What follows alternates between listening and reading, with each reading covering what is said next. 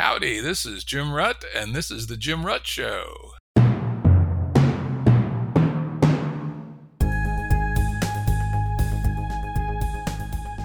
Listeners have asked us to provide pointers to some of the resources we talk about on the show. We now have links to books and articles referenced in recent podcasts that are available on our website. We also offer full transcripts. Go to jimruttshow.com. That's jimruttshow.com. Today's guest is author and thinker Hanzi Freinacht. It's a pleasure to meet you, Jim. Ah, it's a pleasure to meet you too. I've had so much fun reading your books. They were really good. Hanzi's a political philosopher, historian, sociologist, author of the books The Listening Society and The Nordic Ideology. Much of his time is spent alone in the Swiss Alps. I got connected to Hanzi by starting to read his books, at least the first one, Nordic Ideology, and then I went on to read The Listening Society. And I really was taken with them. And I've been communicating with some of my friends about this. And one friend, very smart person, asked me, What did I really think? And I, I told him about these books that this might be the best stuff I've ever read on social change or it also might be a handbook for 1984 plus plus. Haven't decided yet. So uh, as you'll we'll see as we dig into this, the answer might just be both. So here we go. My first question for you is metamodernism, which is your philosophical base for both these books, as the next step, but including postmodernism. And I got to tell you, personally, I've found postmodernism and postmodernists to be essentially crazy shit. You know, my view is that a person that actually took it seriously wouldn't even be able to actually exist in the world or do anything productive. You know, of the thousand people I know well enough to make a guess about it, I'd say maybe three are actually postmodernists, actually believe it, actually try to live it. Many others, especially in academia, are what I've come to call as if pomos. They utter the words, they make the sounds, they may have some superficial behaviors, but I don't believe they actually believe it. So, my first question for you is Do you think postmodernism is really a widespread thing in this world? I do. I think it's very widespread. It, it depends, of course, on what we mean with postmodernism. We can uh, describe it as a kind of sensibility pertaining to the times uh, after the 1968 revolution, let's say, and uh, particularly breaking through in academia in the 70s and 80s and in uh, popular culture in the 90s and uh, and the 2000s. However, the way I mostly use it and the way I think it's most meaningful to use it as a developmental stage. So it's a developmental stage either of a person and his or her ideas and sensibilities about the world or of a certain society and a certain uh, morality and certain form of reasoning and certain memes and values. Memes being like uh, genes in uh, organisms in biology but in cultures instead. So different forms or ideas or patterns that reproduce themselves. And when a society has been modern for a long enough time and it hasn't crashed under its own weight then unmistakably there will be a sub element of postmodern values. So, starting with uh, modernity early on, there was a protest against the callous, cold, empirical hand of the Enlightenment and the, the striving towards universality. There was also a kind of dream of something particular, a world that, that can be different, given that we have all of these modern possibilities given that we have applied science. Couldn't the world be fairer? Couldn't it be sustainable? Couldn't it be less alienating? And in different ways and forms postmodern ideas and values then have followed modern society around for 200 years and they have grown from a trickle to serious attempts to redefine modernity and for instance through socialist revolutions and recreate society and create it at a new and higher stage. Today as um, I would argue, or there are good reasons to believe that about 20, 20 to 25% of the adult population in rich countries or Western countries are postmodernist and experience the world through a postmodern lens, and that they express in their lives and works and relationships postmodern values. Mm, interesting. And the postmodern values, then, they try to create something better than the mainstream capitalist society. They believe that modernity and this story of progress isn't necessarily true, and that you can critique it by shifting perspectives, by including the excluded voices and so on, and or playing with new perspectives in the arts or whatever and that there is some kind of emancipation or liberation or redefinition of everyday life that is possible. So it's a kind of religion, a critic, the religion of critique or the religion of criticism that has grown through intellectual practice of modern society. In a way, it's like the priesthood of traditional society. And uh, in that sense, I believe it is very real. I just don't think it has the answers for the next stage of society, which is why it perpetually uh, puts us in uh, in cul-de-sacs and in, in dead ends, and this produces reactionary neo reactions that we are today seeing on a wide, massive scale, taking over pretty much all of the major governments in the world. That's interesting. You know, obviously the 200 year part's interesting because what I would describe of what you were talking about is not necessarily postmodernism, but one of the branches of modernism. And I call it the Rousseau branch. When I look back at the Enlightenment, I basically divide the world into the Voltaire branch and the Rousseau branch. And the Rousseau branch then led to Romanticism, which then led to totalitarianism, which then led to postmodernism. And they're essentially part, uh, you know, postmodernism I would describe as a heresy of modernism in the same way that communism is a heresy of modernism. And I think it's a strange and weird dead end, and you know, particularly in its academic uh, status, where essentially uh, rejects science as a different kind of value than all the kinds of values that came before, etc. And so, you know, I'm one of them people who put a, a big bad flag on postmodernism. And it's interesting, as I read your book, I didn't smell postmodernism, quite the opposite, right? For instance, in Nordic ideology, you talked about an empirical politics, simply policies, regulations, and practices can and should be based upon the best available information and empirically tested knowledge. I think that would cause most postmodernists I know to have a heart attack, right?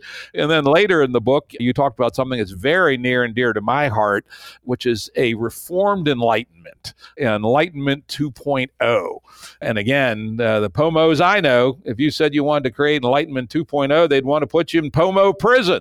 So uh, maybe it's the fact that you have transcended postmodernism in a major way, but I didn't get a sense at all that uh, where you were coming from was postmodernist. Yeah, so if you look around in, uh, with everyday people, uh, most are going to be more modern minded. I mean, most people don't have humanities degrees from one of the college campuses, and they, they didn't uh, spend five years in a English literature department and so on. Seeing in, in media and in academia, these strands are, however, quite dominant. So it's 20% of the population or 25% of the adult population, but not just any 25%. Postmodern ideas are generally a little bit more difficult to download. They take a little bit more time and so on to learn and to apply. So they have a lot of influence in our society. And for this reason, a lot of people, and I, I sense that in, in you as well, and I felt certainly sense that in my own life, uh, including losing jobs for this, etc., is that if you go against the postmodern sensibilities, which are deeply egalitarian, multi perspectival, in a sense relativistic relativist um, not necessarily being in the most stupid caricature sense of relativism that all things are equal uh, but there's a relativist underlying sensibility uh, that is tied to this egalitarianism that postmodern people will feel deeply insulted if you, for instance, uh, talk about growth hierarchies, which are nevertheless empirically uh, observable and and logically definable. So, if you look at that at the influence of these postmodern values, they are huge, and there's a great wall or a, a kind of uh, gravity of these postmodern ideas and values that will prevent people from trying to go beyond them. And from the postmodern mindset, it appears as though uh, a lot like to the what I call the Faustians and the post-Faustians. The modernity and post-modernity isn't the first iteration of this dynamic. In uh, uh, earlier times, we've had Faustian religions such as well, I don't know the the Viking religions or the or the Babylonian religions or uh, the, the, the old Greek gods or whatever, which are a lot about power gods, about, a lot about a multiplicity of gods, and it, it's I suppose the basic ideas that form in agricultural societies. Within these societies, starting 2,500 years ago with the Axial Age, you had a critique, a moral critique of the power relations within the agricultural societies. They said, well, wait a minute, the power of the king shouldn't be arbitrary. It has to be universally verifiable. There has to be a higher truth, a, a, a, God beyond all gods. So there's the Brahman, or there is the Buddha nature, or there is, um, well, the God of Abraham, or or Jahve, who was uh, initially was the war god, and then after a while, Jahve actually killed off all the other gods, or his disciples did. and it ended up as a monotheistic religion with one highest principle. And people said, okay, this one highest principle has to be moral and not based on power. It has to be universally true. For instance, then uh, slavery was not permitted in post Faustian religion, but in practice, slavery persisted throughout the period up until modernity. And uh, there was always a priesthood, a minority who looked at other people as heathens that would be enlightened by this religion, by this moral purity, by this refinement. And today, this and this is the point I want to make. Today, we don't have the priesthood anymore. I mean, we have them; they're just not very relevant in the, in the lives of very many modern people. Instead, we have the intellectuals, we have academia, we have the guilty conscience of, let's say, the intellectual left, of the critique of society, which has real methods and real methodologies, which are internally consistent and produce very real results, which cannot be produced by any other mode of thought than the postmodern thought. For instance, discourse analysis, for instance, ripping apart power structures, uh, showing us how carnally material they are and how much they affect our lives and how injustices harm human beings by structures that are so far beyond them and so difficult to grasp in our everyday lives. All of these things come with the postmodern frame or mindset. So, what we have today is a kind of priesthood which views modernity as the heathens. All the normal modern people, they still have to learn, they still have to study, they still have to read their Foucault or understand the gender gaps and, and so on. But when they do encounter people like us, or people like myself, at least, uh, I don't know what if you would identify as metamodernist, when they come across somebody who speaks their language, I have a PhD in sociology. I can quote Foucault all day long if you want.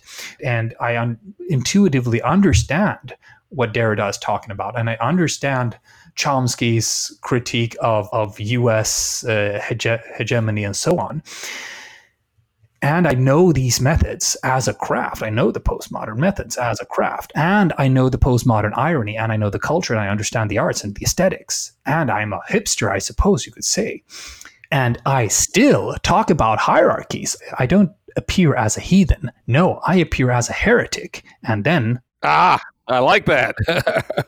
so it says in the in the beginning of listening society, academic heresy. Yes, this is what it is. Because if we try to play by their rules, we will be stuck for years and years and we'll never get to the actual change that needs to take place. And that change is built upon the idea of growth hierarchies. For us to have any idea about where the world is going or should be going, we have to logically uh, see where it would make sense for it to go.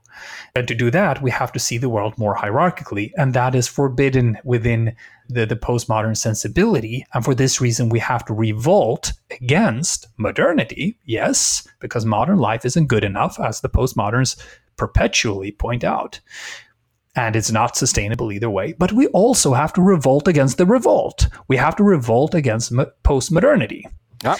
And this creates a horrible, horrible lapse in I mean, the jump to metamodernism. If you don't make the whole analytical jump to metamodernism, you can land in a neo reactionary conclusion, meaning you read up on Julius Evola and you put your hopes to Stephen Bannon and you will start conspiring against the modern world because you want the world basically to become some version of a Nazi horror show.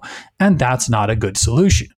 Indeed. Good stuff. You know, I'm going to push back a little bit on your 25% number, mm-hmm. at least in the United States. I've been to Sweden, I've been to Denmark, like both, but don't have deep knowledge of what they're like. But in the U.S., uh, about 30% of people are college graduates. No more than 10% of them could be said to have graduated from an elite university, which would give us 3%. And of those, no more than 30% these days are humanities majors. So that gives us a ceiling of 0.9%. So about so about 1%. Yeah. So I'm going to argue that at most in the United States the number of postmodernists is 1% and I suspect it's considerably lower than that because I happen to know a lot of people on Wall Street that have elite college humanities backgrounds. And I can tell you, they're sure as shit not postmodernists. So I suspect that you are biased by the people you hang out with, and that hmm. in the reality, those who are actually postmodernists are a fraction of 1%.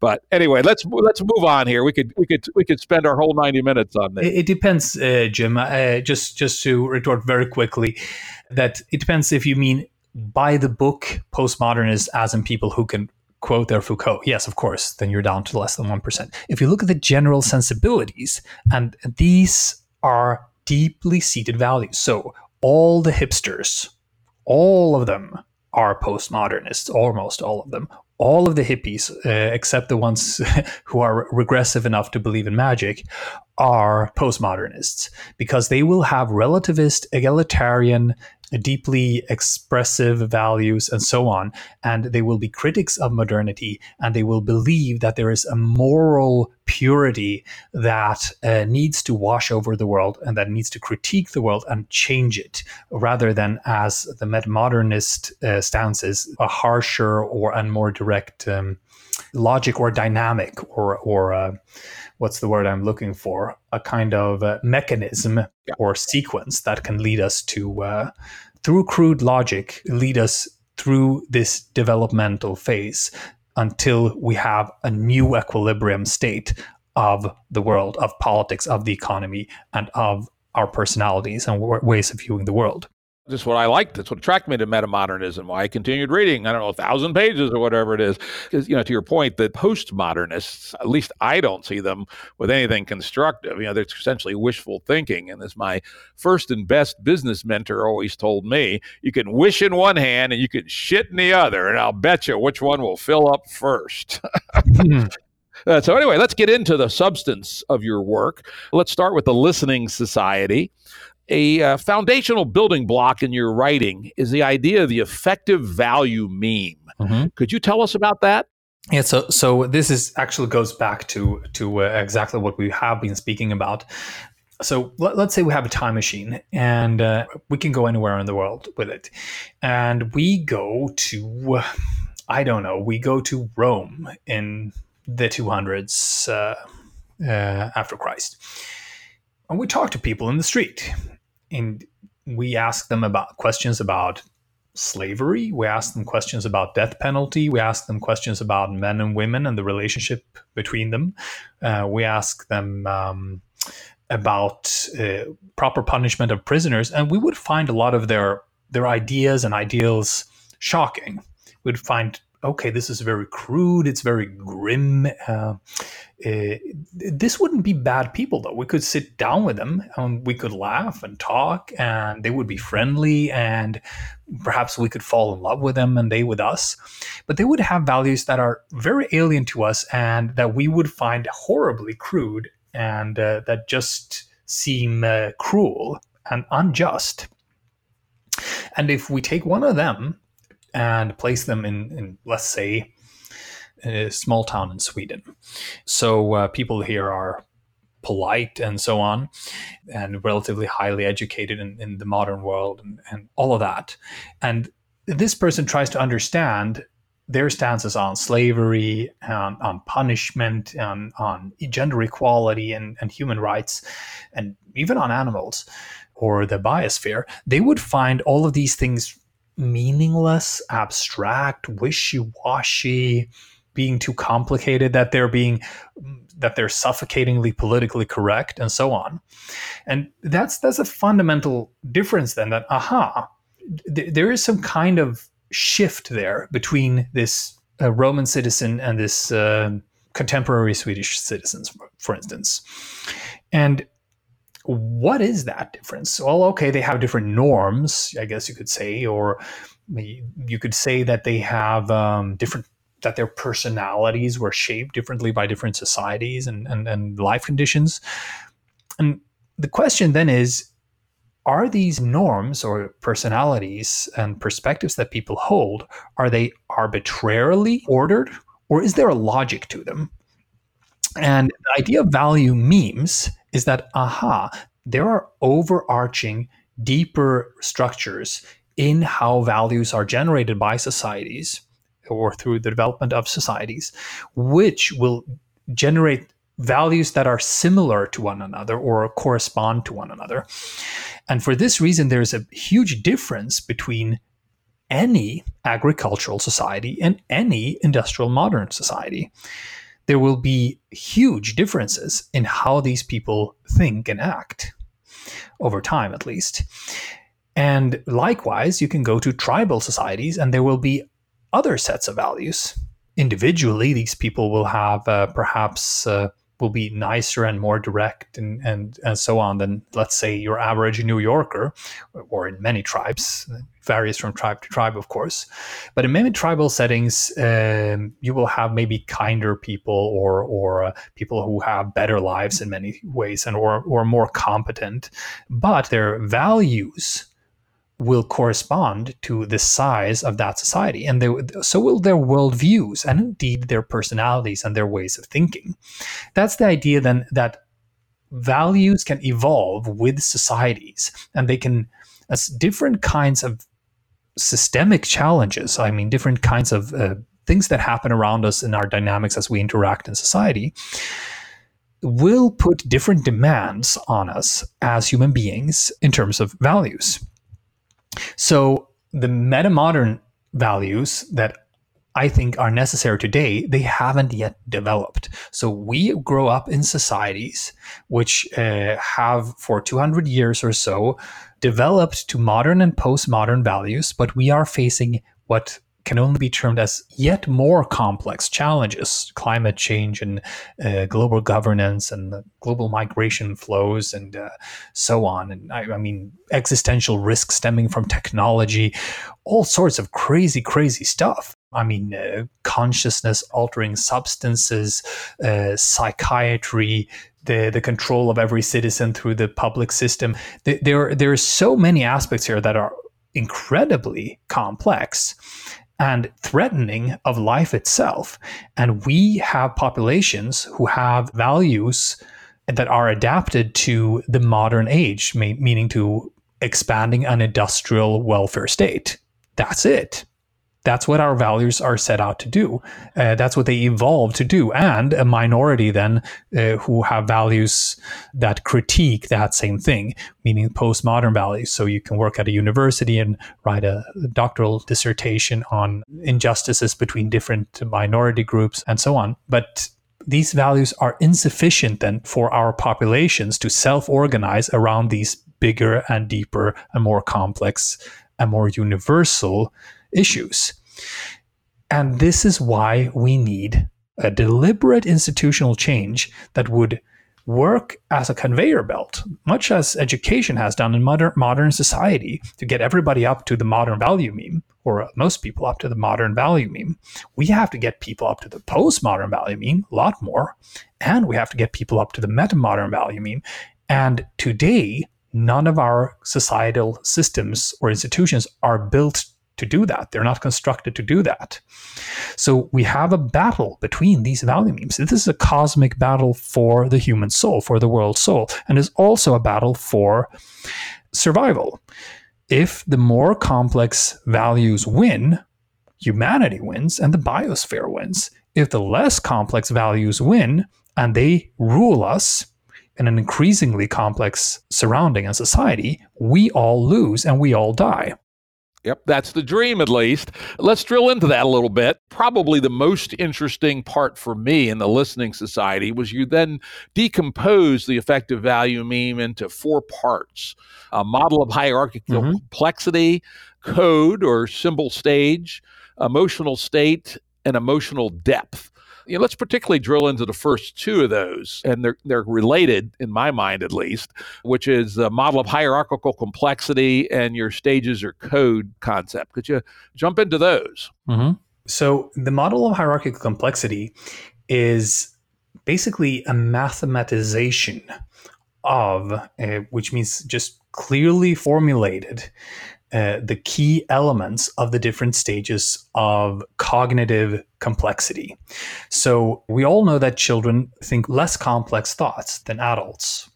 They can still uh, think interesting thoughts or intelligent thoughts, but it just never happened ever in the history of the world that a four year old came up with a new theory of physics. And there's a reason for that. The brain of the four year old does not perform thoughts of the corresponding level of complexity. It's not that you can't teach a four year old physics, you can. It's just it's going to have to be simple physics. And this goes back to uh, Piaget, uh, who was a, a, Swiss classic theorist on this and, and researcher, when it goes back to Kohlberg. And uh, my own mentor, then, Michael Commons, was a student of Kohlberg. Kohlberg created adult stages of development above normal adulthood with his moral reasoning tests. And what Michael, uh, he studied algebra for a while and he realized that he could use this or apply this to developmental theory. And using abstract algebra, he could then see that, aha, there's a mathematical pattern to it here. You can actually formulate what all of the stages are. And this goes even down to amoeba level and all the way up to Einstein level. And then there are 17 such stages of adult development that have been discovered. And you could argue that there are higher stages, but the arguments grow thin there. And you can argue that there are lower stages, but the model starts to break down there. So it's kind of like even even within physics, of course, theories have a certain reach. Different scales within physics use different models and they actually aren't compatible. And this developmental psychology is like that as well. So you have a strict behavioral empirical science of studying the complexity of behaviors and just so happens different ad- adult human beings are going to have or display behaviors and thought patterns of different stages of complexity. So we are not all of us at the same stage of complexity in terms of our thought processes. Could you bring that down a little bit? Let's get down more tangible yeah. and talk about what some of these stages actually are of hierarchical complexity. Mm, okay. They're, they're not the easiest in the world to understand, but there are four four ones that I bring up in the book that are cover most adult human beings. And the first one would be abstract. So abstract is when you can formulate an abstract variable and you can understand that aha, even though I can't see it, even though it's not here, there can be more or less of this. And then you can see it, they can start reasoning about things that aren't there. And this is almost all adult human beings reach this stage. Uh, most people reach it in, uh, in about junior high. But there is a stage above that one, which more than half of uh, adult human beings reach, but not all of us. And it's called formal operations. So that's when you can take several abstract variables and you can formulate in your head a linear or even nonlinear relationship between them. So you can say, aha, it appears as though if this happened, then that happens. And you can test such formal relationships in your head. And that kind of corresponds to a lot of the work we do in modern society. A lot of it is maximize the profit of this company, for instance, or um, minimize this input and maximize this output, for instance. A lot of this is formal operations.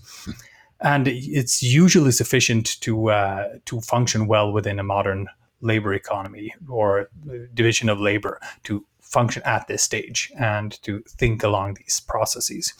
But above that, you can create whole systems of formal relations. The simplest ones we we learn in school by heart, uh, simple equation systems, uh, where you have to use the information from one equation to gauge information about another equation. Then you have to see the system, where you, ha- you can see different feedback loops or whatever and only about 20% of an adult population reaches systematic reasoning, which means that most academics will tend to be systematic stage thinkers. But above that stage, at only about 1.8% of the population, you have meta systematic reasoning.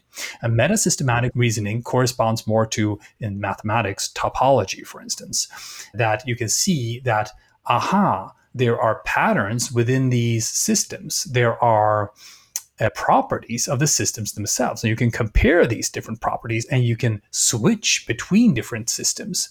And you can understand that the different systems have different logics. So you tend to be less reductive in your thinking. And people who are at metasystematic tend to get less well along with people who are, let's say, at abstract, because the people who are at abstract will think that people are metasystematic just talk a lot and that they they aren't very concrete about what they do, etc. And people who are at metasystematic will think people at abstract are a bit shallow and that they never really give them any ahas when they speak to them and so on. But that, this is just one out of four fundamental ways of growing as a human being that yeah. Yeah, let's talk about code next. I think that was a good introduction to your levels of hierarchical complexity. But the other one that I found very interesting caused me to think a lot about both myself and uh, sort of the nature of social construction is your symbol stages or your code. Mm-hmm. If you look at the previous theories on um, psychological development, they kind of mix all things up. They say, okay, so there there are these people who are more modern and then there are postmodern people or there are color codes for these things. In, in one theory that which is popular is called spiral dynamics or you call modern people orange people and then postmodern people you call them green. But the problem is well what if you actually try to compare this with history? So um, going back to medieval times and looking at a genius of medieval times, they wouldn't understand Newton's physics or indeed even a simple coordination of two variables on a grid. This was invented by Descartes in the 1600s. So even the smartest person in the world, let's say uh, Thomas of Aquinas of the late medieval times, wouldn't know things and understand things and grasp things that are apparent even to a contemporary 12 year old. So apparently, society itself or culture itself seems to have embedded within it certain symbols or ideas that are of different stages of complexity. And because they are of different stages of complexity, they are non arbitrarily ordered, meaning that there's a difference between people who live in, let's say, an agricultural society like medieval times, and people who live in pre agricultural tribal societies, and people who live in industrial societies or post industrial societies like ours. So, aha, there appears to be a logic to how culture itself evolves. Not meaning that it always evolves in the same way, but there is a deep pattern or structure to it that the different modern societies of today are more comparable to one another than they are to even themselves looking 500 years back. And this catches another dimension of development, one that isn't so much personal, but is more sociological. Nevertheless, the culture itself must be downloaded into every single human being for him or her to use it. So people who are more complex thinkers will more likely to find the code available in that society that resonates with their stage of mental complexity. I mean, vice versa, of course. If you come across a lot of the more complex code, this can also spur more complex thoughts in your mind and eventually may cause you to think more complex thoughts yourself and have more complex perspectives. That's interesting, but you know, I'm going to use myself as an example here. When I went through your books, I had to give myself an honest analysis. Where do I stand on these various dimensions? And I looked carefully and I concluded that I was a, a uh, solid stage 14 paradigmatic on the hierarchical complexity scale. So, just for the listeners, paradigmatic being the one after meta systematic. Yeah. And I was definitely not a stage 15. So I said, yeah, solid middle stage 14. But in terms of my code, proudly modernist, right? In fact, you mentioned spiral dynamics, and something I've been known to say and post on the internet is when I think of spiral dynamics, I think of it as an arch, not a spiral. At the top is orange, Mm-hmm. To the left, blue and red is increasing ignorance. To the right, green, turquoise, all that is increasing goofiness, right? So yes. uh, I, I don't see this as a progression, right? I see it as gone off the wrong track, God damn it, right? And so, in fact, I would guess I would call myself modern plus because I think that there's other ways that modernism can branch but not through postmodernism. So, what is your thoughts about a person who was stage 14 in hierarchical complexity, but was kind of rejected the other postmodern and uh, metamodern? I got an open mind on. Metamodern is interesting, but I definitely reject the postmodern code kit as actually useful. Also, before we get your answer to that, I'm also going to mention something I've been involved with for a number of years is something called Game B, which is a radical social change theory and philosophy, and now uh, more ever more so uh, practical group, which can be found on Facebook at the Game B, G A M E B group. And the equivalent, I would say, of your stages or code is what we call deep code. Most of it mm-hmm developed by a guy named Jordan Hall, formerly known as Jordan Green Hall. And I would say, at least in my mind, that it is a fork from modernity to something at least at the level of metamodernism, and yet actively eschews postmodernism. Mm-hmm. All right. So, so this is a very interesting um, question. And roughly speaking, the only answer is that aha, this kind of development, once you understand, has four dimensions. And we didn't even get into the second two, which are more subjective dimensions. Then we see that it's much more nonlinear than we think. And it tends to have a lot of unexpected dynamics to it. So let's see modernist paradigmatic. All right. So, uh, first of all, we might, of course, always be wrong when we self evaluate, but given your background and so on, it would make sense that you w- would be at paradigmatic. And I also talked to you before the uh, show started, and that would make sense, yes. That being said, the reason that we may reject postmodernism, there may be any number of reasons that have to do with the angle through which this is presented to us. It may have to do with the other two dimensions, which are uh, depth and state, things that play on subtleties that we may not be uh, in tune with, might, let's say, go over our heads and we, we might not see them. And for this reason, people may be saying things that mean, in terms of subtlety and their spiritual dimensions, things that aren't available to us.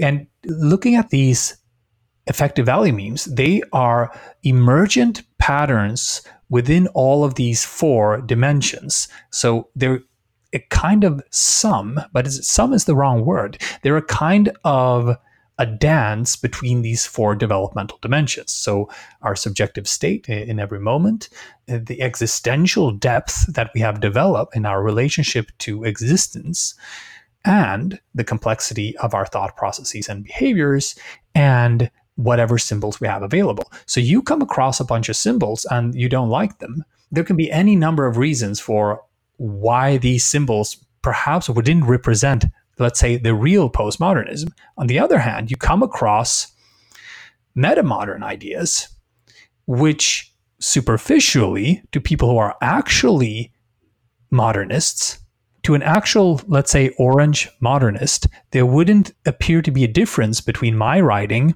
and all the Foucault stuff out there. Hmm. I see it radically different. But anyway, continue. But if you look at, for instance, uh, re- reactions on the web, people who are modernist, they don't see any difference between postmodernism and metamodernism. To them, well, this is also somebody talking about structures. They're also about social justice. They're also about critiquing modern society. They're also about touchy-feely stuff about inner things, and and they're they're revolting against everyday life stuff and being normal and uh, investing your life and getting a villa and a job and all of that stuff.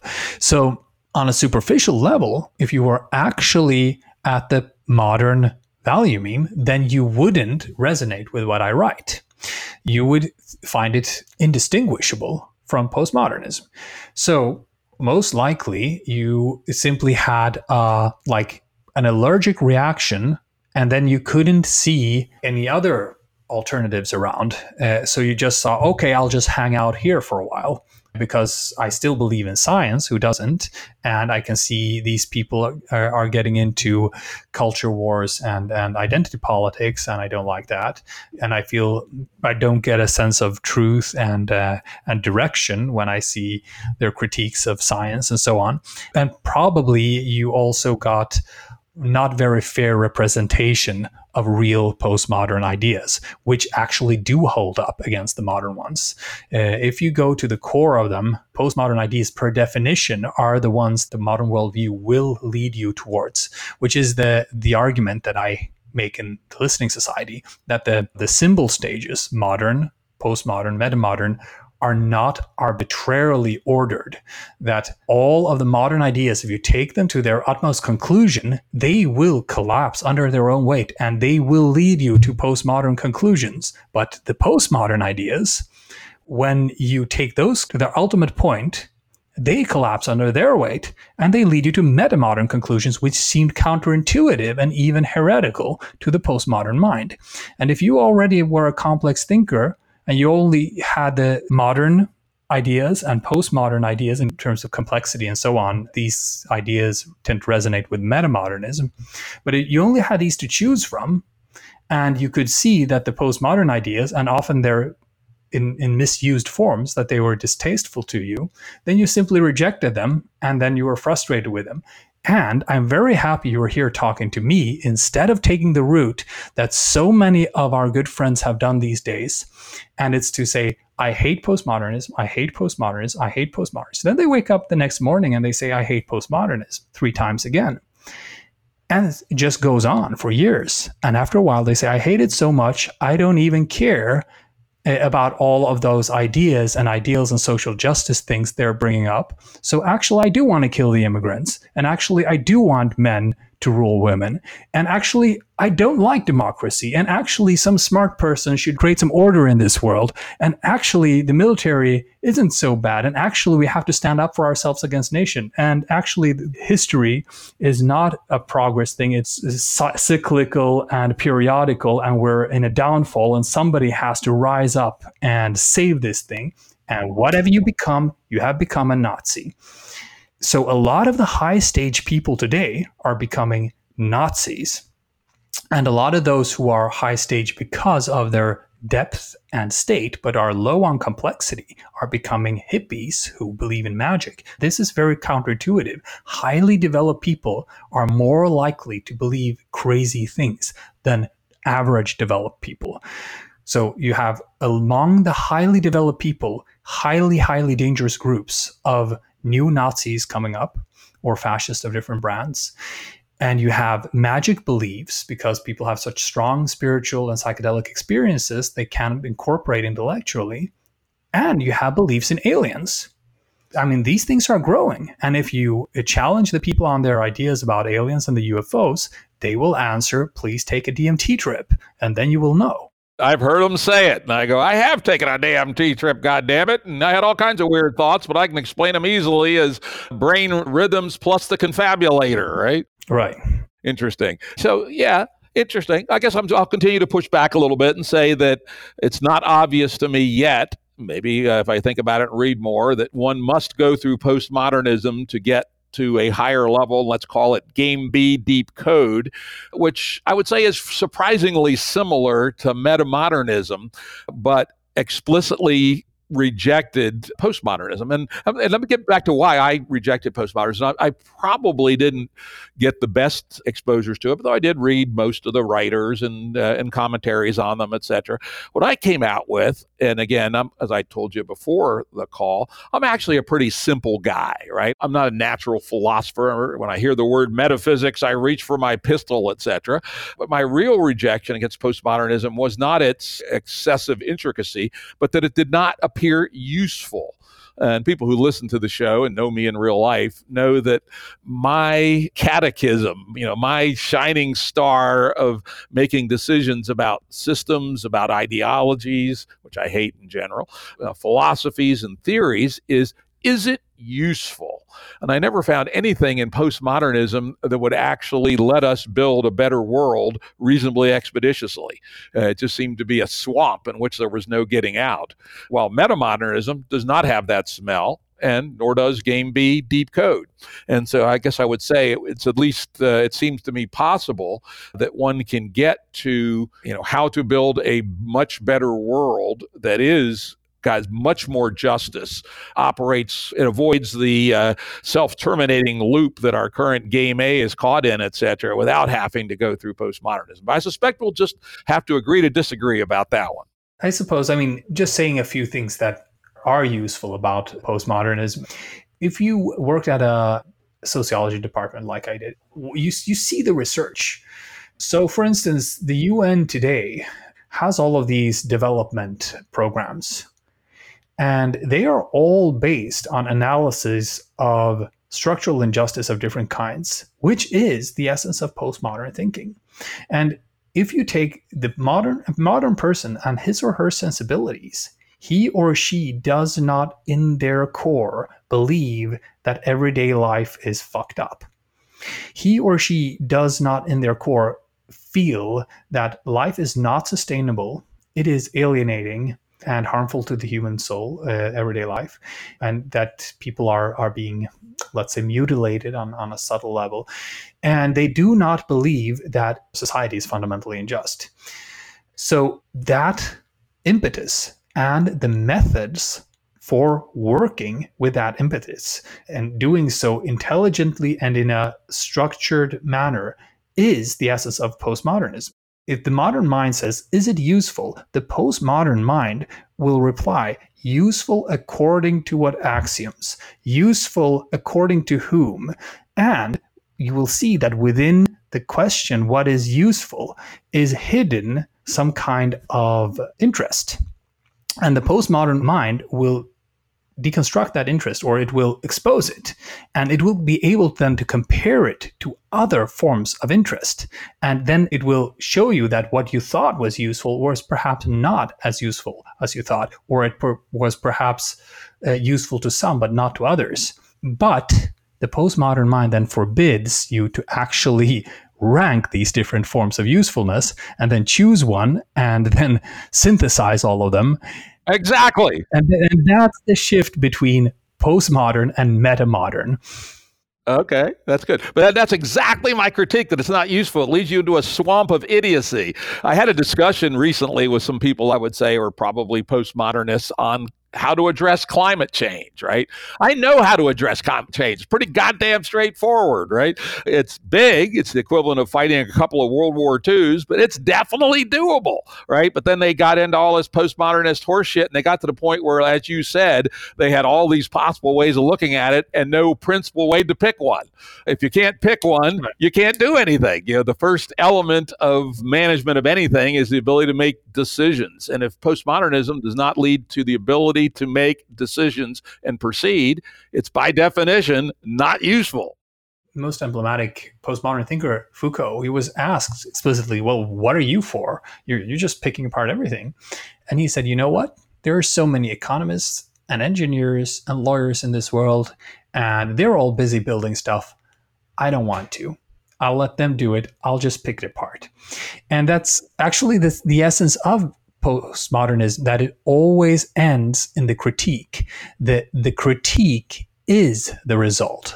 And to the postmodern mind, who has that kind of sensibility, being the smart person who said the question that others couldn't answer, that in itself is the endpoint, is the result. Actually, a lot like Christianity, like post Faustianism, as I call it, this stage that criticized the agricultural Faustian society. It always just ends in a critique and not a to do list. And that's where it's different. If you look at these different value memes, every second one is a critique or is a, a more passive one, which picks the early ones apart and and creates a new morality. And then next one is a more agency oriented one.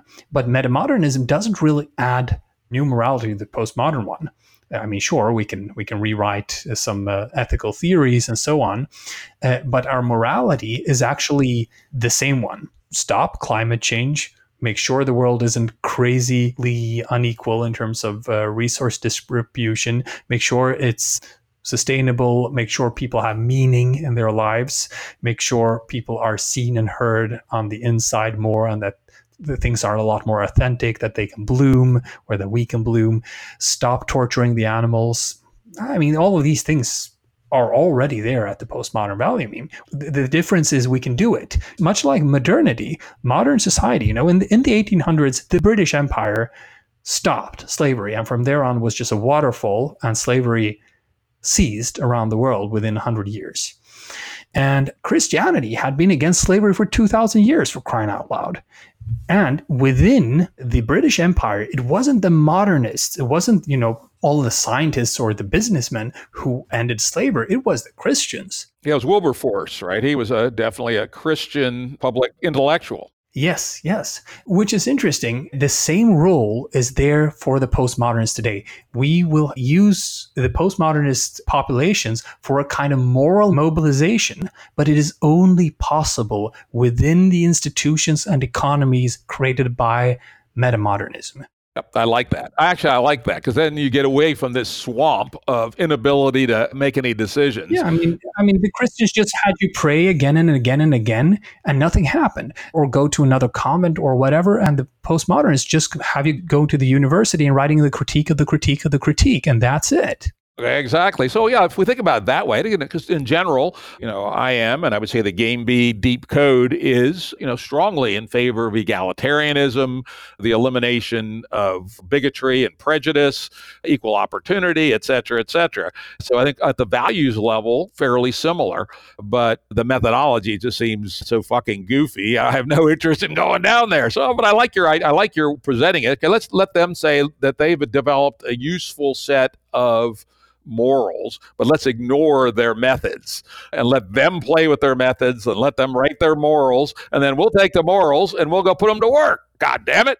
I, I wouldn't go as far as ignore. I would say use them and uh, put them in their proper place, and don't let them stop you from doing your stuff. Okay, that's that's good. I actually learned something there. Good. That actually improved my mental working kit a little bit. I still don't like postmodernism, but I'm going to think about it a little bit differently now. let's get back to a couple other more detailed points, uh, one of which I think is very important. Here's a direct quote from listening. The same goes for metamodern code, which only less than 2% have the cognitive hardware, that's your word, to operate successfully. This might be a, an insurmountable problem to metamodernism. If hardware less than 2% can run metamodern code, how can you ever get it to work? Yeah. I don't know. So, I mean, just to get back on what I'm saying there in, in the book, that I mean, the reason a lot of people hate postmodernism so much is that it's relatively sophisticated. It's not about yelling at men for them making a little bit more money or or shaming somebody for writing uh, hi girls instead of hi vagina bearers or so on. It's actually about structural critiques, which requires systematic stage thinking to be done properly. Uh, you have to actually see systems, you have to see cultures as objects, and you have to look at them dispassionately and so on, which is difficult to do. And, and not a lot of adult people can do it, or a lot of people can do it, but just about 20% of the population. And then following the, the research by Commons, if you look at how many people reason at the metasystematic stage, it's about 1.8%. And then if uh, you go down to paradigmatic, it's We don't know, but if it follows the same normal distribution, it's going to be one in a thousand or thereabout, or a couple in a thousand. And if you then look at this, aha, metamodernism, what what what are we doing here? We're looking at inner development and the different subsystems of inner development, and then we're putting together different subsystems of inner development. Some of them are sociologically built. Um, or constructed, meaning that the inner development depends on outer development, and then we have to create institutions for that, and then we have to coordinate that with the people who create those institutions, and so on. We're in the space of meta systematic thought processes. We're in complex thought processes.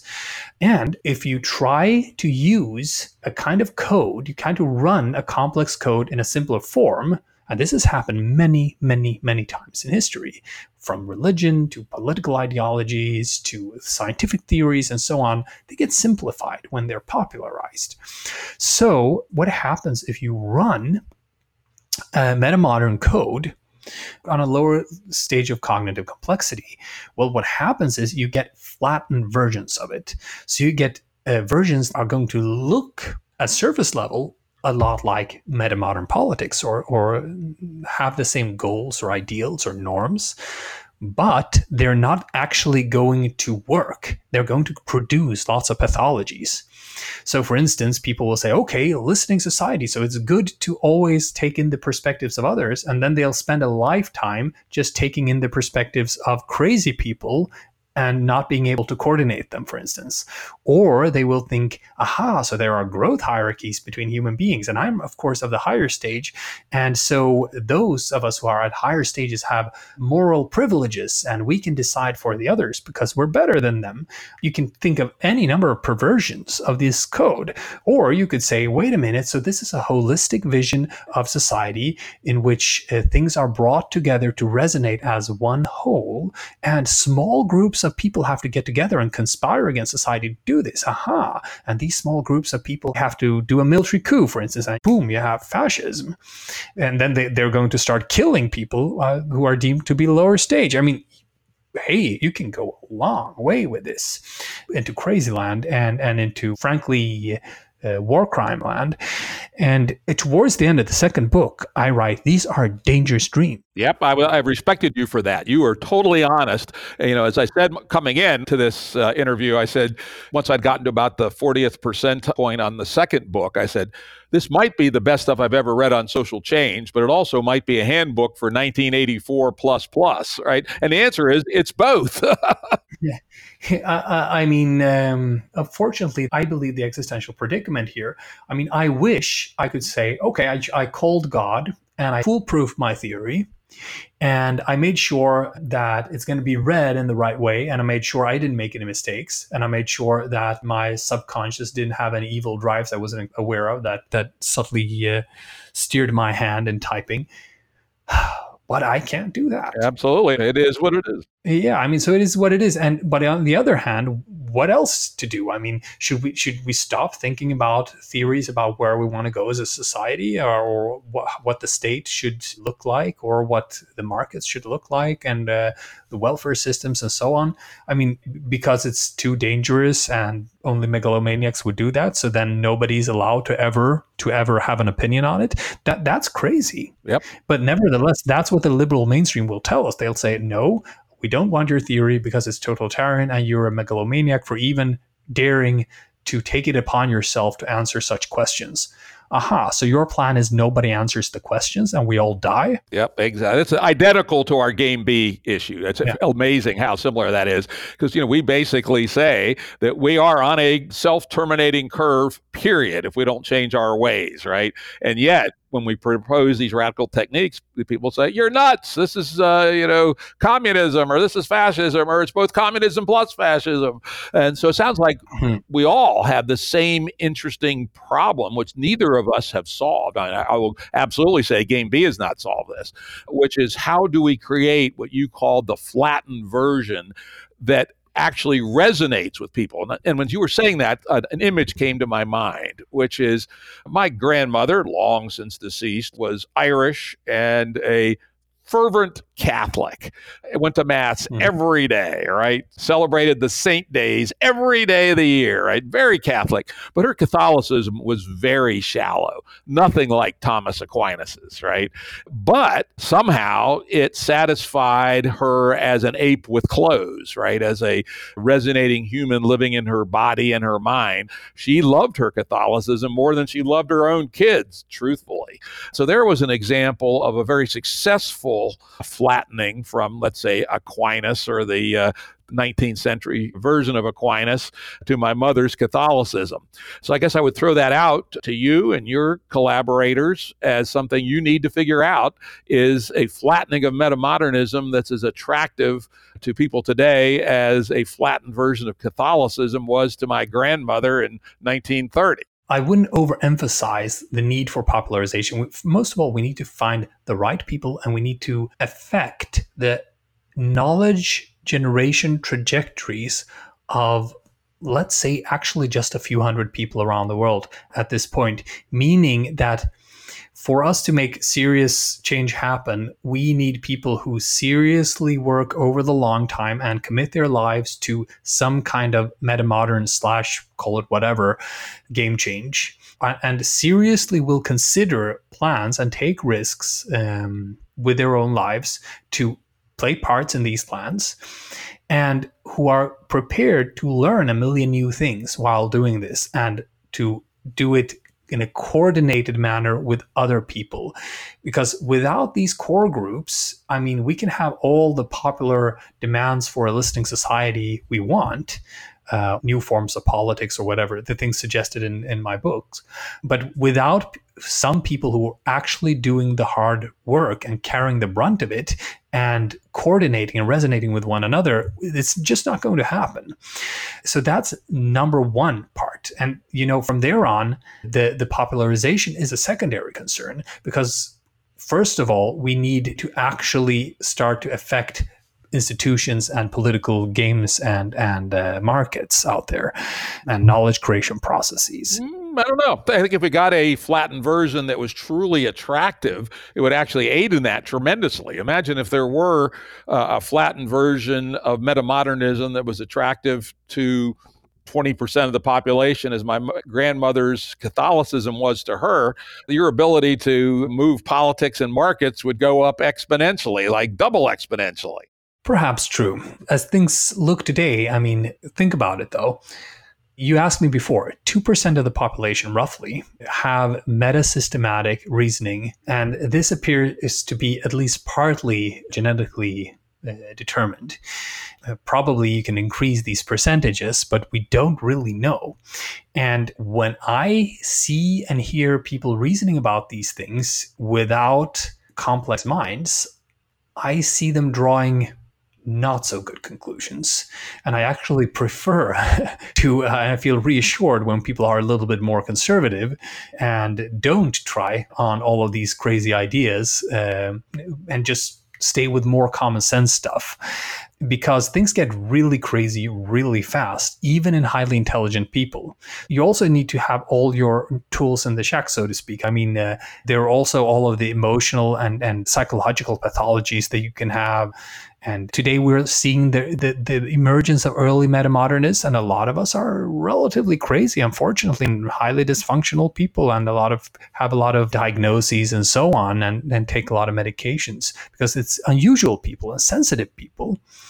So, I mean, what I see today is that I'm not overly optimistic about reaching a lot of people with a lot of these ideas because they will be mis- misunderstood. And uh, when they are flattened, almost per definition, when they are used politically, that's not good. The metamodern perspective, an important part is to respect developmental stages. So, for your grandmother, for instance, a post Faustian or traditionalist religion, Catholicism in this case, was a sound foundation for her life and for her life narrative and meaning making structure and i suppose a source of, uh, of, of uh, stability and so on and that's the metamodern perspective then that aha not everybody can be a metamodernist all the time rather it doesn't matter if people buy the idea of metamodernism or, or something like that. It just matters that their their agency aligned with ours in a complex weave of relations which lead to a shared common goal. Which an important part of this is changing then the informational architecture of internet society. And today, the informational architecture does not do its work to coordinate human agency and perspective in this larger weave. Another part of it is, you know, on, on a political level, uh, we have no real coordinating uh, principles beyond the nation state. And we are not in a world that has anything to do with the limits of the nation states.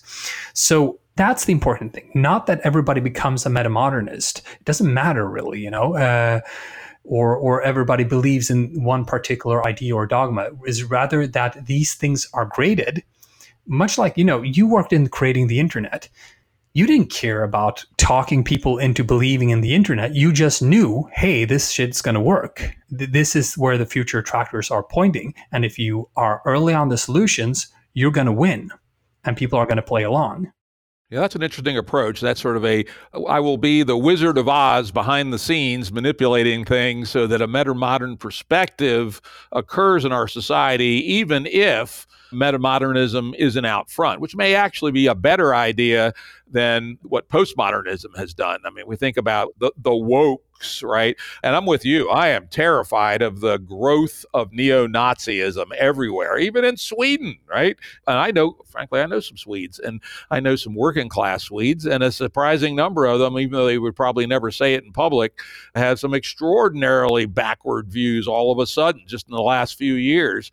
And I mm-hmm. suspect a lot of this is reaction to the elitism of the postmodernists, right? Yeah. People say, fuck those people. And I, I will tell you, my working class roots you know, on occasion would say to me, fuck those postmodernists. I'm going to vote for Trump just to be an asshole, right? I would never actually yeah. do that because I also am capable of simulating the unfolding of our society. And the last thing I want is for us to go in that direction. But I feel the emotional tug of rejecting elitism, uh, pompous, uh, self congratulatory elitism of the woke sort. And so perhaps you're maybe you, you're onto something here that maybe this has to be done in a Wizard of Oz fashion where the world doesn't even know that it's being done. But anyway, that's an interesting topic. We, is, we could talk for two hours on it, but I know, I know. The thing is, Jim, Wizard of Oz is a, is a very good analogy. And w- when the wizard is confronted by Dorothy, he, he's, she says, "You're a bad man." He said, "I'm not a bad man. I'm just a bad wizard." And it's kind of like that. We don't actually need a conspiracy, or yes, we need, do need a conspiracy. We just need it to be boring enough for people not to care, and then basically they can't stop us. So it's an open conspiracy because we're not doing anything unethical and we're not working to harm anybody. We're actually working to include people's perspectives and to uh, align their goals with the goals of others. And we're looking to deepen democracy and so on and we're not looking to uh, tear down the world order and create a new master race or anything crazy. We're just looking to actually deepen the, the structures of modern society so that they can fulfill the promise that they they set out to fulfill and during the enlightenment which they never fully have. And we're looking to fulfill the longings and critiques and and and address the critiques of the postmodern sensibilities. So we can answer for ourselves. We have nothing to hide. So we can conspire against the modern world but we don't have to do it in secret because if anybody asks what I'm doing, I'll be happy to tell you. Yeah. That's also our game B philosophy absolute legality and total radical transparency, right? Yeah. That's a very interesting strategy. Seems like we've converged on some interesting tactics. So, this is very enlightening, interesting part of the discussion. Let's move on to the next piece. In the listening society, the word spiritual or spirituality occurred 176 times. And as people who listen to the show know, I hate the word spiritual and spirituality. In fact, I usually call it the S word. and so I want to know what t- what is spirituality to you and why is it relevant? It's refreshing to get this question, Jim, you know, because when I speak to uh, integralists, they always ask me why I'm so secular, I'm so critical of spirituality. And you, you, uh, hit me from the opposite uh, direction. You say, why do you include it so much? Why are you obsessing about it? And basically, uh, spirituality is important because, in some sense, the religions were right. And when modern society happened, uh, we, of course, um, divorced a bunch of beliefs that had to do with uh, Jesus walking on water or whatever. But we also, in the same move, because there were so many, so strong and so powerful things happening around around this um, dynamic new development that was going on with industry and and, and science and, and capitalism and everything that we forgot about some things that the religions actually got right. That, aha, if you look deep enough inside, there will be very, very, very, very strong experiences of some kind of wholeness or love or or connection. And these experiences are very very very very important for the rest of your life once you've had them and you can't unsee them. I mean, you, you can, but usually it's a developmental thing. Once you develop that depth, then it's there and you, you can remember it, you can know about it. And in that sense, you become a believer if you have strong spiritual experiences. And that's that's in the sense I use the word spiritual. It's anything that has anything to do with a higher subjective states. The higher subjective states when we look within, we notice there's nobody there, and things kind of open up, and things are crystal clear. Like there's a pristine clarity, a kind of super presence that's just there, and things. Then there there are no words to to grasp it or describe it. We just get a sense of beauty and meaning, and everything is gonna be all right. And in in the history of philosophy, then in mainstream history writing about philosophy or mainstream uh, textbooks, this impetus of philosophy isn't present. I mean, they they, they never uh, take this seriously enough and discuss it. But philosophy is driven by high complexity people, but also by people experiencing high subjective states, by people being in modes of the mind or of experience itself, uh, which bring them to completely new conclusions about ex- existence and reality. I mean, this is described in Descartes. He sits by the fire and he and he has his great insight. And this is a spiritual experience that he that he describes uh, in his biography here. It just goes back all the way, and it goes back to Plato. It goes back actually uh, a, bit less in science then. Uh, science uh, seems to be a little bit less driven by this spiritual impetus, but philosophy and definitely all of the religions, which have had these compelling images and, and stories that people have built their meaning making structures around, all come from these exceptionally high states, which also connect us often some notion of, of terror or hell or or the seriousness of the matter of existence that suffering is real and very, very, very, very profound and very, very, very grim suffering is possible, suffering beyond our imagination. And then we have to think, take the spiritual struggle to get out of that suffering very, very, very seriously to go to heaven or not to hell or to, uh, so, so in, in some general sense, the religions weren't wrong, and that's that's a big difference then between the metamodern mind and the modern mind. The, the metamodern mind says, okay, sure, Jesus didn't walk on water, and Moses didn't actually part the sea. That's crazy talk, of course, and uh, and of course Galileo was right, and of course people of the Inquisition shouldn't have gone after him. But it doesn't mean that contemplation isn't a powerful psychospiritual technology. And it doesn't mean that the mainstream ideas that we uh, have about consciousness, etc., in a K 12 school, which is basically nothing, they, they just kind of avoid the question. And the, the underlying assumption is some kind of materialist reductionism that these things may be wrong and more spiritual views views that are informed by these higher states and the and the kinds of reasoning that flow from these higher states may be more relevant to describing the nature of reality and thus our place in it and thus how we can and should act within it and relate to it and relate to one another and to ourselves and so on. So because these things are real, because they are present, we cannot ignore them. And because metamodernism then is, a, is about growth psychological growth and uh, and existential growth and cognitive growth and sociological growth and so on to the farther stretches of human development it also pushes us into the farther stretches of existential development. And that pushes us beyond the reaches of everyday life consciousness or or uh, states of awareness into these unusual or altered states of awareness. Did you read this book? Is uh, by um, I, I, know you read a lot on consciousness, and I have a favorite, very recent one by um, a British journalist, and I don't remember the name is uh, the name of the journalist. He's uh, uh in the Guardian, but he uh, he wrote a book called "Am I Dreaming," and it describes all the latest research on these altered states of consciousness, and uh, and then he takes an ayahuasca trip, uh, trip and stuff like that.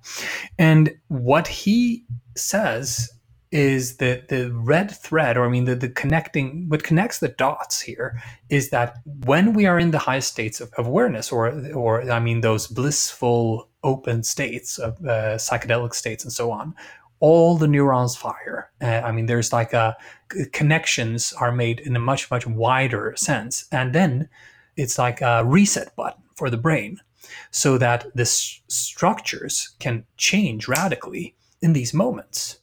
Let me cut, push back on this a little bit, just for our audience.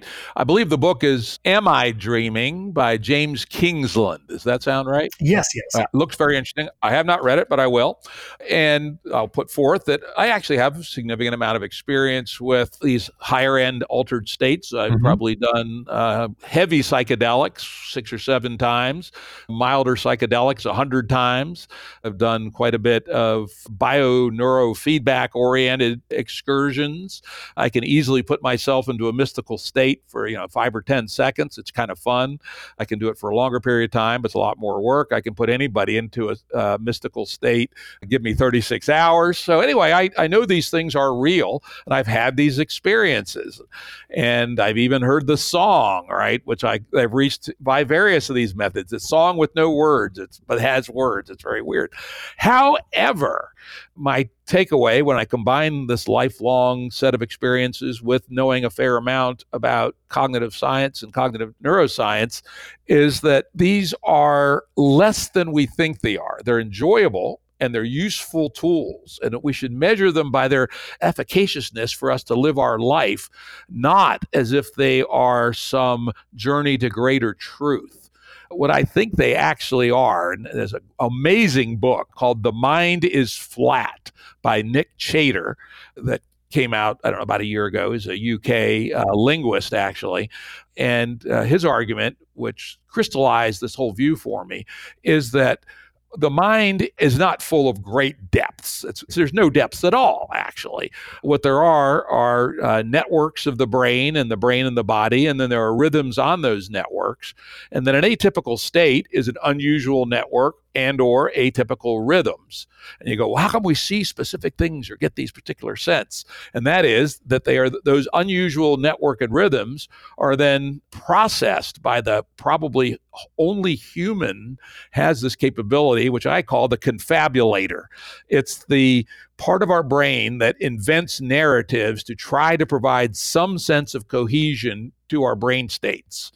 Confabulation is a key finding of an earlier line of research, the split brain experiments of Mike Gazzaniga and others, where you know you show something to the side of the where for people who have their brains split in half uh, due to severe epilepsy, where the big heavy bundle, the corpus callosum, is severed, so we don't get the normal left-right hemispheric high-speed uh, transfers, and so things that are seen by the left side of the brain aren't seen by the right and vice versa. You get these amazing stories where you show something to the uh, left side of the brain, which go uh, left eye, which goes to the right side of the brain, which is not linguistic, and then you ask some questions that are only tangentially related.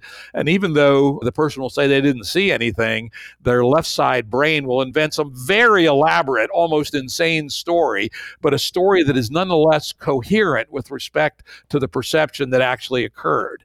And Chater's view, and, and, you know, I'm getting there that, that this may actually just be true is that all the things that we experience in these altered states are essentially the confabulator operating on very atypical brain body networks and atypical rhythms. This is not Chater's words, this is now my words. It's fairly similar to those computer generated story uh, systems. We're using a you know a, a bunch of algorithms that can generate a story that's sort of okay as a story, but it's just generated randomly. And that may be all this stuff that we're experiencing as depth is unusual networks plus the confabulator. And so that we should enjoy them I do enjoy them. And and you mentioned something that I find that's most useful for me is to break the circuit. You know, uh, I found that these kinds of experiences about once every six weeks were perfect. They used to be back when I was working real hard. I'd roll myself a big wad of joints and smoke as much marijuana as I could tolerate about once every six weeks. And it was a really good reset. But on the other hand, I didn't I don't think I ever found the answer to a problem in the resultant mental states. And so I wish people would not get so infatuated with these things and take them for what they're good for, where they're useful, but don't think that they're actually giving them an insight into fundamental reality itself. So, I mean, this is really at the core of a lot of my thinking and what I do. So it's it's difficult for me to answer briefly, but I'm I'm I'm um, going to have to try to. So basically, I would I would say there are two positions which are both sins here. Uh, one position is essentialism. It's the ascribing of depth onto a surface. And the fundamental insight of postmodernism, I mean, starting with Andy Warhol, but it actually goes through all of the postmodern thinkers, is exactly what you're saying. It is that there is no depth. There is only, again, uh, this goes back even to the depths of postmodernism or to the to its to its origins, its roots. In Dorothy talks to the Wizard of Oz, actually proto postmodern piece of literature. And she says, You're a bad man when she discovers he's not a wizard. And he says, I'm not a bad man, I'm just a bad wizard. Aha, there is always just a surface, always just a surface. And that actually goes for all phenomena. So right now I'm looking at the handle of a door. And I mean, in a deeper sense, you can explain away the doorknob. I'm like, there's no doorknob. It's just a piece of metal with some plastic on it, and you put it, and you you you wouldn't think there's a doorknob here. Well, it depends on on which level of analysis it makes sense. Nevertheless, in my experience, I'm looking at a doorknob, and there is a doorknobness to the doorknob, which is inescapably there, which is the the experience itself in phenomenology, and this brings us to uh, this uh, other hated word of yours, metaphysics. It, it, lands us in the question of metaphysics that, aha, is phenomenology reducible to the objective third person parts uh, that constitute it, its correlates in, in objective reality? And my answer is it's a yes and a no, but it's mostly a no. That there is just as you can make the sin of essentialism, saying, "Oh, I saw angels, so angels are there." That's essentialism. Another person sits down and has his or her uh, spiritual experience. Let's say they're having sex and uh, something fantastic happens, and their their whole being opens up, and they see the stars. Boom! and their partner says, You didn't see the stars. Your neurons fired. And then you confabulated the stars. Well, it doesn't take anything away from the experience. And what when I talk about the importance of spirituality, I talk about the importance of that experience. The, uh, that when we have those experiences, they're they don't feel like epiphenomena. And in a sense, they aren't any more than, than everything we experience is epiphenomenon uh, of, of uh, our experiencing biological brain. So we can take them seriously in the sense that we can learn from them, not about metaphysics per se. Like you said, the wordless song. I didn't hear the wordless song. Would love to do that actually. But if a wordless song still tells you something, about let's say, the enchantment of existence, of being. It doesn't tell you anything about the composition of atoms or, or, or uh, whether or not Miami is in Florida. So we cannot conflate it with that sort of knowledge. And that's kind of the point with my four dimensional theory of growth. I specifically go after the gurus. I say, well, here's Eckhart Tolle, and he has high states and he sees the stars and he walks out around on clouds a lot of the time and uh, and feels very loving. Should we listen to him? No. Why? Because the guy's stupid. I mean, li- read his book. It's stupid stuff. It's basic, and his psychology is bad. His psych- his psychiatric advice is harmful. Uh, his analysis of society is patently incorrect. He's more divorced from science than uh, any cat you would have at home. I mean, it's it's it's just not somebody you should listen to on any other topic than on having a high state. And then, of course, there is a general insightfulness in his work, and it is unmistakably there. And, and this is what I mean. Just because you can find physiological correlates for something, look in the eyes of one of your psychedelic friends and look in the eyes of one of your Wall Street friends, assuming they're not the same. And the Wall Street friend, and let's say the, the Wall Street friend, is, uh, is conventional modernist, then the Wall Street friend is going to have less depth in their gaze, and it's noticeable.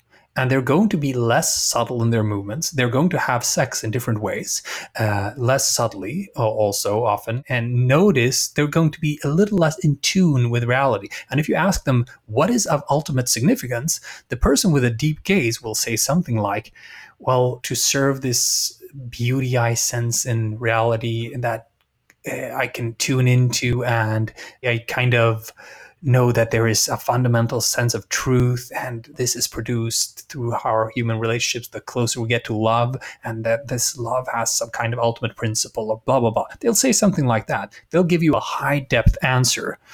There's a researcher fowler on the, developmental psychology of this. Not very good stuff. Uh, but at least people have attempted to do this and i believe it is possible to see an empirical difference then between high depth people low depth people. And, and the other person, the Wall Street guy or the conventional guy, will say, well, just to live life, I guess, to be a good person.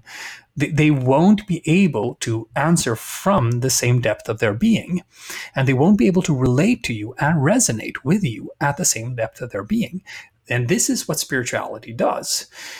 And if we ignore this part or say, well, so uh, so it is reducible to neural firework and then confabulations, yes, it is, but it doesn't take away anything from the depth. So there's a yes and here. I mean, on the one hand, essentialism is always false. Everything is always uh, emergent in through the relationships between other things, and for this reason, it can always be reduced to those things. But essentialism is the sin of the people who are high on depth and high on state, but low on complexity and code. And they will believe in magic in different kinds. But on the other hand, you have reductionism. So people who are high on complexity and high on code, higher than their stage of depth and state, which means that you can always explain a little bit more than the sparkles of reality, meaning that you always feel uh, like reality is a little bit disenchanted, which means you get a subtle itch to get back at it. That wait a minute, this is just a piece of mechanics. You're you're not a wizard, blah blah blah. Uh, you're just a man, and and all of that stuff. And magic goes away, and you get a little bit frustrated whenever you hear anybody else going about on about the magic. And you always want to dispel the magic. You always want to subtly get get back at the world. And uh, the right place to be is probably, I mean, uh, I mean, everything just evolves, and, and these things are going to be at different dissonances in different people, and that's part of life. But the optimal part for, for any particular person is to have their inner depths matched by complexity and back and, and, and the other way around, uh, so that you do feel that this is an enchanted, awesome, super cool world, and that you can take issues of spirituality seriously and, and live a life of faith, meaning you believe in something, for instance, an, a moral project that is beyond and bigger than yourself, and you don't feel you have to pick it apart all the time. And you still can be a critical mind and you can still uh, joke about your own gods, and you can still uh, piss on your own holy symbols if you need to. And you can still not be a sucker for the manipulation of others or the totalitarianism that magical thinking open up opens you up to.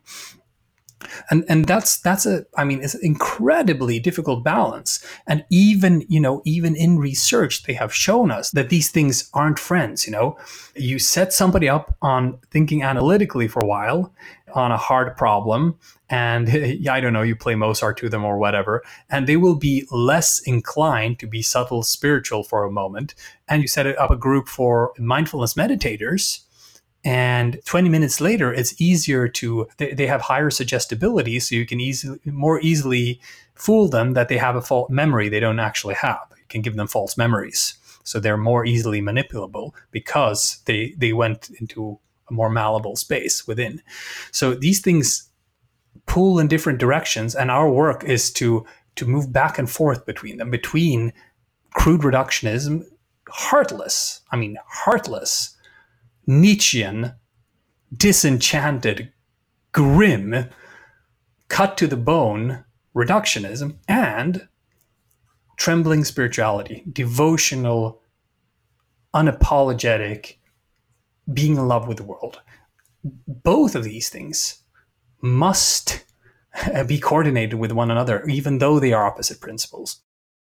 That's a, a, bold and interesting statement. I would suggest that I like most of what you said, and I could agree with most of it. And I suppose you know the best takeaway is you can say from the old Moody Blues song, "Question of balance," right? And the and the balance is going to be dynamic. We're going to be at different parts of the continuum at different times. On my wedding day, I hope I'm at the most spiritual part. The S word, I said it. Oh my God, on the most spiritual part of the continuum. When I'm you know day trading stocks. I hope I am not paying any attention to it. And in general, I want to be in between. I'm going to throw out, you, you give the good example, Wall Street guy and hippie. I'm going to throw something in the middle, which is more of a question of balance. Let's call it the Silicon Valley person, right? Mm-hmm. These people tend to practice spiritual practices, etc., and they use that as fuel to create things in the world, to to move the world forward in a in a real way. And I find that that's the tension I personally am looking for. As you've probably guessed by listening to this, I am an outwardly focused person. I know how to go inside. It's useful.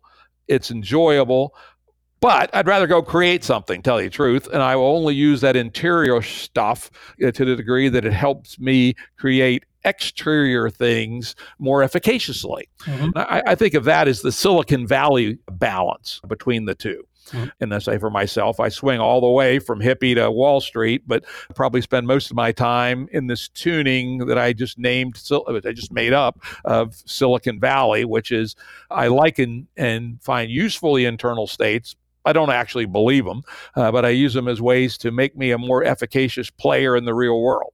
So, I mean, uh, in, in the listening society, uh, I mentioned a, a, few different important groups to to metamodernism and and uh, the, the, different kind of landscape of class that is uh, showing up in, in, in post-industrial uh, digitized internet societies. And a core group, you uh, we mentioned it briefly before we also started talking. The is the yoga bourgeoisie. You said you're not yoga bourgeoisie, but the Silicon Valley types, I guess, are a bit.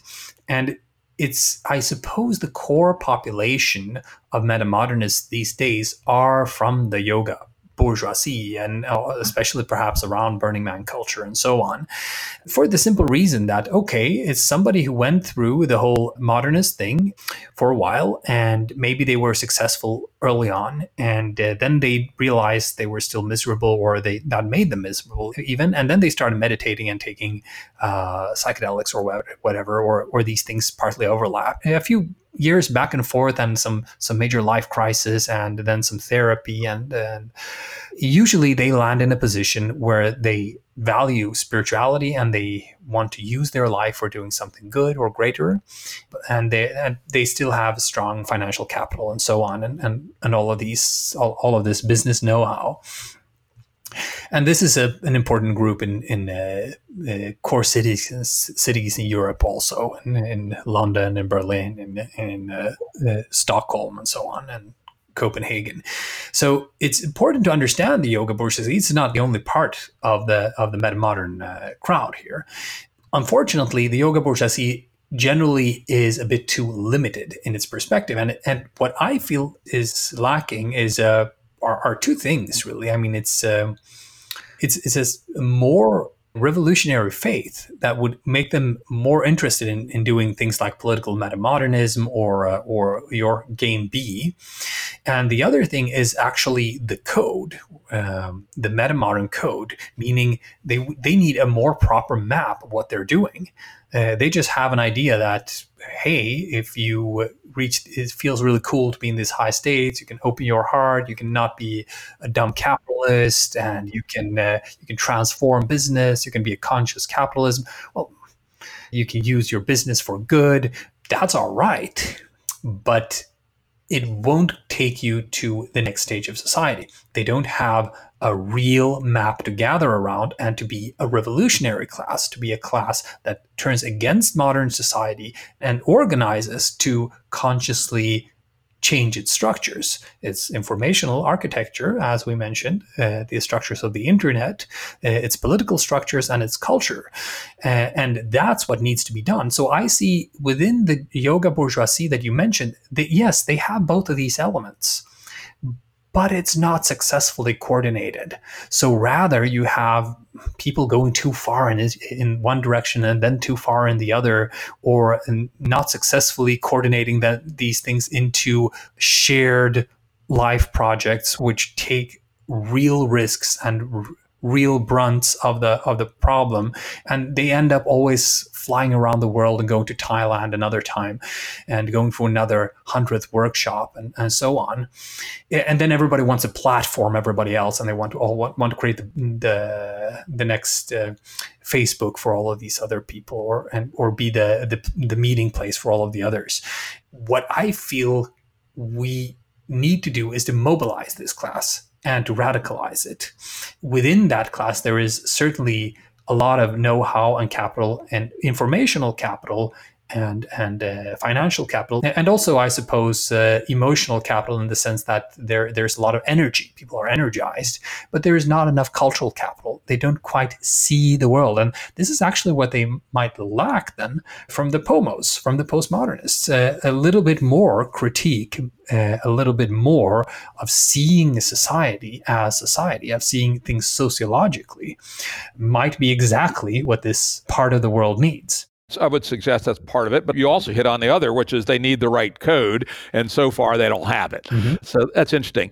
We could go on for two more hours, and I'm going to ask you if we could schedule another session sometime in the future. This has been, I think, the best single episode I have done yet, but we are out. We're out of time, and so I think we're going to wrap it up right there. I think this has been phenomenal, but if we're going to talk more about it, we've got to do it on another day. Mm, this one is for long runners. You go out, you, you run 15 kilometers or something, and you put on this one. Indeed, indeed. Production services and audio editing by Jared Janes Consulting. Music by Tom Muller at modernspacemusic.com.